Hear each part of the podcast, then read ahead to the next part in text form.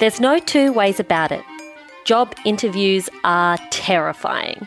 Like jumping out of planes or public speaking, anyone who says they have always and do always just love them and oh no, they never get nervous. They are flat out lying. Job interviews are a high stakes game, and getting nervous? Totally normal. Look, one shot, one opportunity seize everything you ever wanted one moment, did you capture it? Just let it slip. But just like public speaking, applying for a new job is a skill. And that means through practice and hard work, you can always get better. I'm not sure about the jumping out of planes thing. You might not reach Barack Obama levels of brilliance at it, but the good news is that you can definitely learn to improve. Yes, we can. Yes, we can. Yes, we can.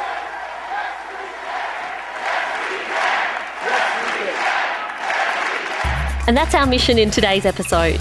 I'm going to be chatting to the team at Australia's biggest job search website, Seek, and also the founder of Boost Juice and part owner of Retail Zoo, Janine Allis. We're going to be talking about how to prepare, what to apply for, and what is going to make sure you stand out for the right reasons. I'm Jamila Rizvi, and this episode of the Future Women podcast is How to Get Hired more women have the opportunity to drive change. If someone says, I'm not a feminist, I ask, what is your problem? We must do better. So I want all the girls watching here and now to know that a new day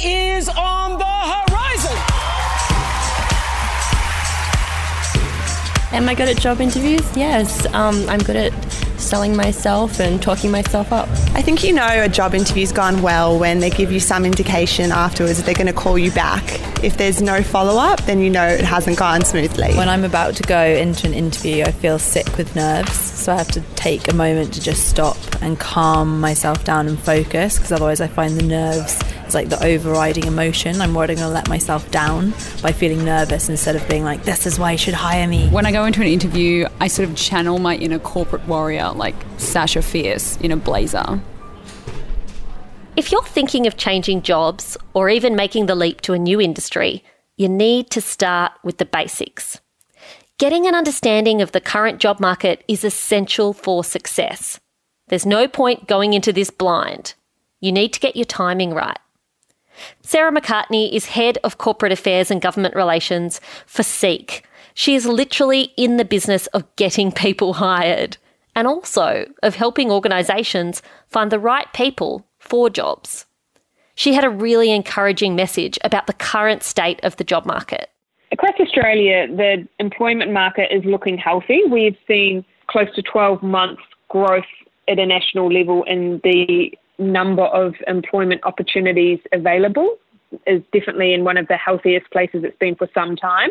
And this is also even stronger across Victoria and New South Wales. We do see certain industries uh, where there is greater opportunity in healthcare and medical roles, education and training, trades and services. There is a real shortage of skills. In some of the other industries of arts and media, banking and finance, superannuation, we are seeing less roles available than there were 12 months ago. But broadly, if we're looking long term and at sort of macro trends, there is an increasing shortage of people who have highly service based skill roles. So that reflects back on education and training, nursing, healthcare workers, community service workers, because we've got a growing population um, where more social services are required, people with those skills are, are in great demand. And furthermore, a lot of those roles are not easily automated. Um, we are also seeing a, strong demand for highly skilled people with science backgrounds, mathematics and engineering backgrounds, as well as management and people leader backgrounds. So, on either ends of the spectrum in the employment market, there, there is great opportunity for people. Now, even if you're working in an industry where there are less opportunities or you're trying to move to one of those industries, please don't panic. There is no reason to despair. Just because the job market is a little tighter doesn't mean you shouldn't shift your sights elsewhere. It's just a fact to have in the back of your mind. And it tells you that you'll need to be that much better prepared and perhaps ready to apply and miss out a few more times before you land something. Sarah says that if you're contemplating a major role change to a new area or even a whole new career path, it's really important to take the time and get to know the industry. Make sure that this is a shift that you really want to make and not just a grass is greener scenario. Don't make assumptions about what a new career will be like. Talk to people on the inside and find out for sure. We're looking to change industries it's very important to understand why you want to change industries. And often the most effective way to do that is reflect on the industry you're in, what you love about it, what you don't, and then to understand the industry you want to get into. And often we can have preconceptions or misconceptions as well about an industry. So finding someone who works in that industry that you want to move to, you know, asking them out for a coffee, really understanding what's happening in that industry is critical to then understand what you could do in that industry because it can be quite a challenge in certain roles to make a jump from one industry to another. And the more understanding you have of that industry you want to go into, the better. And the best way to build your confidence in moving industry and your likelihood of successfully moving industry is to talk to as many people as you can in that industry and understand and test with them how you could fit in. So by saying, hey, this is my experience to date, these are the companies I've worked for, this is the industry I'm familiar with. Where do you see my skills or experience could be useful in your industry or in a company like yours? And get people to reflect on your position and experience and challenge you so you start to have a really solid understanding of how you can best position yourself when you do apply for roles in those new industries. And when you go for interviews in that new industry, it can be really helpful to say, oh, you know, I've spoken to a friend or an acquaintance of mine who also works in this industry, and they thought my skills would be really helpful in this situation. And it starts to give almost a sense of endorsement about the value you could add. Having those chats with people in the industry you want to move into is essential. And that's because they're going to be able to teach you about transferable skills that will be relevant to what you'll be doing the job market is changing. It's totally different from what it was 50 years ago when most people trained for a single job and stayed in that job for most of their lives. The modern workplace rewards skills like group leadership, sound judgment, and strategic management. These are skills that can be applicable in a whole range of circumstances and in lots of different industries. Sarah advises that it's important not to let the fact that you don't meet every one of the selection criteria hold you back. Remember that selection criteria is just a company's wish list. It's not necessarily a set of deal breakers. You don't have to tick every single box. Our research tells us that when females in particular are looking at a position description on Seek, they checklist every requirement. And if they don't meet every requirement on that position description, they're not likely to apply for a role compared to men who will look at a position description and if they can do about half of it, then they'll feel confident enough to apply for the role. And so women are really doing themselves a disservice by not having the confidence to apply for these roles that they are more than capable of doing. So we really encourage women in particular to have the confidence to apply for these roles because companies, hiring managers, and recruiters are not always expecting people to be able to do every element of the role. It's a truth universally acknowledged that writing a resume is one of life's truly horrendous tasks. Most of us feel uncomfortable selling ourselves at all. Combine that challenge with reducing the entirety of your career achievements and personal attributes down to a cute two pages. Oi, Janine Allis is the founder of Boost Juice, which, since its creation less than 20 years ago, has grown to almost 500 franchises worldwide. Janine has been responsible for hiring hundreds of people during her career, and she knows what will make your resume stand out above the rest. She's also that badass member of the judging panel on Shark Tank. But I held myself back from asking about reality TV and I tried to stick to the important stuff. People have short attention span. So the information you've got to give to someone is in the letter, in your first subject matter, needs to grab their attention. Then the first paragraph needs to make them want to read the whole thing. So if you've got the headline and the, the first paragraph wrong, well, they won't even read the wonderful stuff that you've done. So really take time in making sure that you can give nearly an executive summary in the first paragraph to make them want to read the whole resume. Sarah says it's important not to hit send on the email with your resume attached and then just cross your fingers. She wants you to take an extra step and advises that you should make a phone call, even if it feels a tad awkward. And I also always encourage applicants to contact the recruiter or the company once they've made an application. It just really demonstrates that you're prepared to go above and beyond.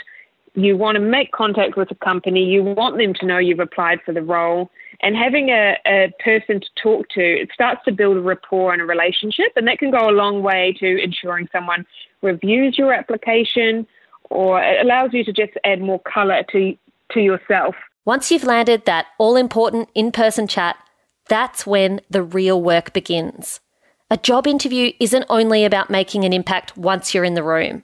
You need to prepare, you need to study to maximise the chances of performing at your best once you get in there. Some tips for preparing are first and foremost, do the research on the business that you're going for. You know, understand, do as much read. I mean, we've got Google, there's no excuses now. You can find out the Lotus News, you can find out if they're a public listed company, find out, read their annual report. So when you're going into the, the meeting, you throw those informations down through the interview. Like, oh, I understand that you're up 15%, but I understand you got challenges with your international market. Like, you know, that would make me go, wow, that's great. You've actually taken the time to really understand what the business needs are instead of going, I'm going to come to the job and wing it. Yeah, so it's really important that you do the research before you go in for the job. Preparation is probably the most obvious factor that lets people down when hirers and managers are interviewing people. The most significant thing that stands out is people that have done their research, not just about the role itself, but also the company and therefore the value that that role needs to be bringing into the company and, and what the company more broadly is trying to achieve, and therefore within their experience, skills, and capabilities, what they can do above and beyond the actual position description that they're reading. Um, and they can do that well when they know a bit more about the company. And it stands out so clearly when people haven't researched. And what hirers are really looking for is to understand why people want this job in particular. Often hirers come across people who want to leave their current job and change job, and therefore there sort of seems this indifference as to what job they get. Any job that's not where they're currently at feels like a, a good move. And what managers and hirers are looking for is someone that's deeply passionate about this role in particular that they're applying for. So to really get a step ahead of the crowd and make yourself stand out when you're applying for a job, the most beneficial thing you can do for yourself is research the company. And ways you can do that is by going onto the company's website, in particular doing news searches on Google. So typing in the company name, seeing what they've been covered for in the news, and that gives a good idea about what the company's trying to promote about themselves and also how the industry and media are positioning that company. And it gives you a really good feel about the strategy of the company, issues that are apparent in that company, and broadly what the industry that they operate in is going through. And therefore, that can help someone make sense of why, why the company might be advertising for this role and what they might be expecting this role to be delivering within the company. Whenever I'm going for a new job, I tend to overthink what I'm supposed to wear. It seems and sounds a little bit silly and cosmetic, but the truth is, humans are visual creatures. So, how you present at a job interview can be really important.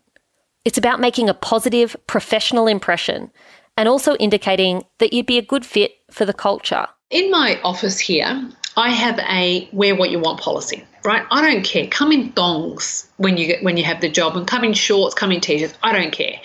But if you're having a meeting with a um, with an international potential partner or you're you know then you then I do expect you to go right what have I got on today I've got a meeting with a person who might be more expected to have a a higher level of, of um, professionalism, then dress appropriately. But if you've got a normal day, come in your yoga gear. I don't care. But if you're going for a job, then you should come um, dressed for that job. You should come saying, yeah, and it doesn't mean you come in a suit, but it does mean you you you go. Your shoes are clean, your clothes are neat, your your hair is done. You you, know, you are presenting as, as someone who has all of their stuff together. Now, when you work for me, I don't care if you come in with a bun and yoga pants, but you need to perform. But I think when you're having your first impression, it's important you don't go, come in with your gym gear for an mm. interview. I know, no, it says common sense, but sometimes people walk in, you go, really? But also, I think also know your room. I think I've had, um, I was looking for a PA a few years ago, and I had a lot of women come in and they were in suits, but like really anal suits. And for me, that was even too far. So understand the, try and understand the culture of the business as well to know that, you know, we're, we're not a suit, tie, and stockings and high heels, um, but come in, come in neatly dressed. I'm a big fan of money. I like it. I use it. I have a little. I keep it in a jar on top of my refrigerator. I'd like to put more in that jar. That's where you come in. Once you're in the interview, you need to be honest. Don't lie about your experience or why you want the job. At the same time, though, being as honest as Adam Sandler and saying that you just want more money or you have to leave your old job because you kind of screwed it up, well, that's probably not going to help you.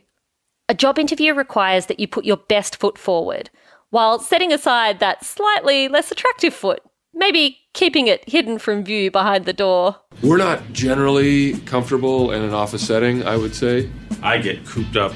Not so task oriented, not a workhorse. I also get headaches from computers, so I can't be around them for too long. If you're looking for a Clydesdale, I'm probably not your, your man. We're slow learners, and we're not particularly good listeners. That'll be a, that'll be a huge problem. We're also slow learners. I think probably the worst you can do is bag your previous boss because the, the person interviewing you go always thinks in the back of their head, well, God, if you say that about him or her, what are you going to say about me when your next role? So even if they are an absolute shocker, you you just don't do it. You know, you might hint at you know that you know there wasn't it wasn't a cultural fit or you know you can say things like that but if you just say oh my boss was a real asshole and and I couldn't work for him. You know, I, I in the back of my mind goes, oh, I wonder how, what you'll think of what you'll say about me when you when you go. So you want people to have that level of professionalism. A lot of our listeners have specifically asked about being a mum and whether that's something you should try and hide from a potential employer. Please remember that being a parent is a skill. It's hard work and it's important work, and it's not something to be ashamed of. It should never be something we're ashamed of. On top of that, it is illegal for an employer to discriminate against you just because you've got kids. Janine and Sarah have some really good advice on this for mums who are wanting to get back into the workforce, perhaps after a kind of long period outside of the office. Don't make excuses for it. Don't sort of come in and go, oh, look, you know, obviously I've been out of the workforce for a period of time. Don't go there. Go to the place where, do you know what? Before I had children, this is what I did. Don't apologize for the fact that you made a choice to stay home with your kids. That was the choice that you made. Focus on why you're extraordinary and then why you want to get back into the workforce and how you're going to manage it. So don't ever apologize for the choices that you make.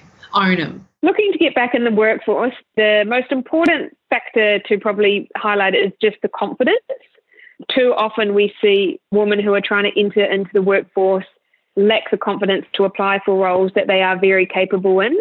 And it is always important to be aware that businesses are becoming increasingly flexible in their workplace practices. So allowing, you know, different schedules during the day. So if you have to accommodate pick up and drop off of children or working from home or four day, three day working weeks or job sharing. There is an increasing acceptability of that across Australian workplaces, which is just fantastic. So, if you feel like you could do a job, don't let any of the um, superficial barriers, such as you know full time or must have these requirements, must have this experience. Don't let those things be barriers.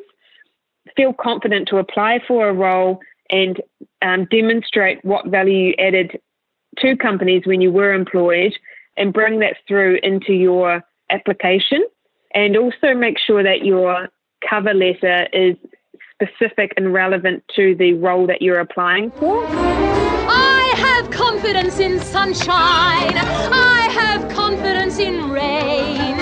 I have confidence that spring will come again. Besides which, you see, I have confidence in me. Remember that confidence is everything, and you need to show that confidence in your own skills and abilities. And you need to do that from the moment you walk in the door. Oh, you never get a second chance to make a first impression. You know, I think it's you know it's important you walk in, walk straight, and the most important thing. I know this is silly, but have a firm handshake. You know, the amount of men and women I've come across that have a fish handshake, immediately I think oh, weak person, I can walk all over them, or they haven't got the confidence, or, you know, and so one of the things I even teach my nine year old daughter is how to shake a hand. Because, it, you know, I'm not talking, you know, make it strong so people are at their knees, but a firm, confident handshake immediately says, hi, I've got confidence. And immediately, if you've got a wet fish as a handshake, then uh, immediately they go, oh, okay, this person's sort of not someone that's that's got strength. And whether that's right or wrong, and often it's wrong, um, that is a, that is the impression you give. So have a firm handshake. I hope you've enjoyed this episode of the Future Women podcast. We would love for you to join us in our community to continue the conversation. Membership is less than the cost of a couple of coffees, and the benefits are worth so much more than that. There is exclusive daily content, newsletters, events, and of course, wonderful women to connect with and learn from. Just head to futurewomen.com to find out more. And if you have a moment, please take some time to rate and review the podcast on iTunes or wherever you're listening. It helps other people to find out about the podcast and means that we can keep making it for you. Next week, superannuation, the topic we all know is important, but is simply too dull to learn more about. I'm promising you we're going to make retirement planning a little bit of fun. Truly, I promise I can do it. Chat to you then.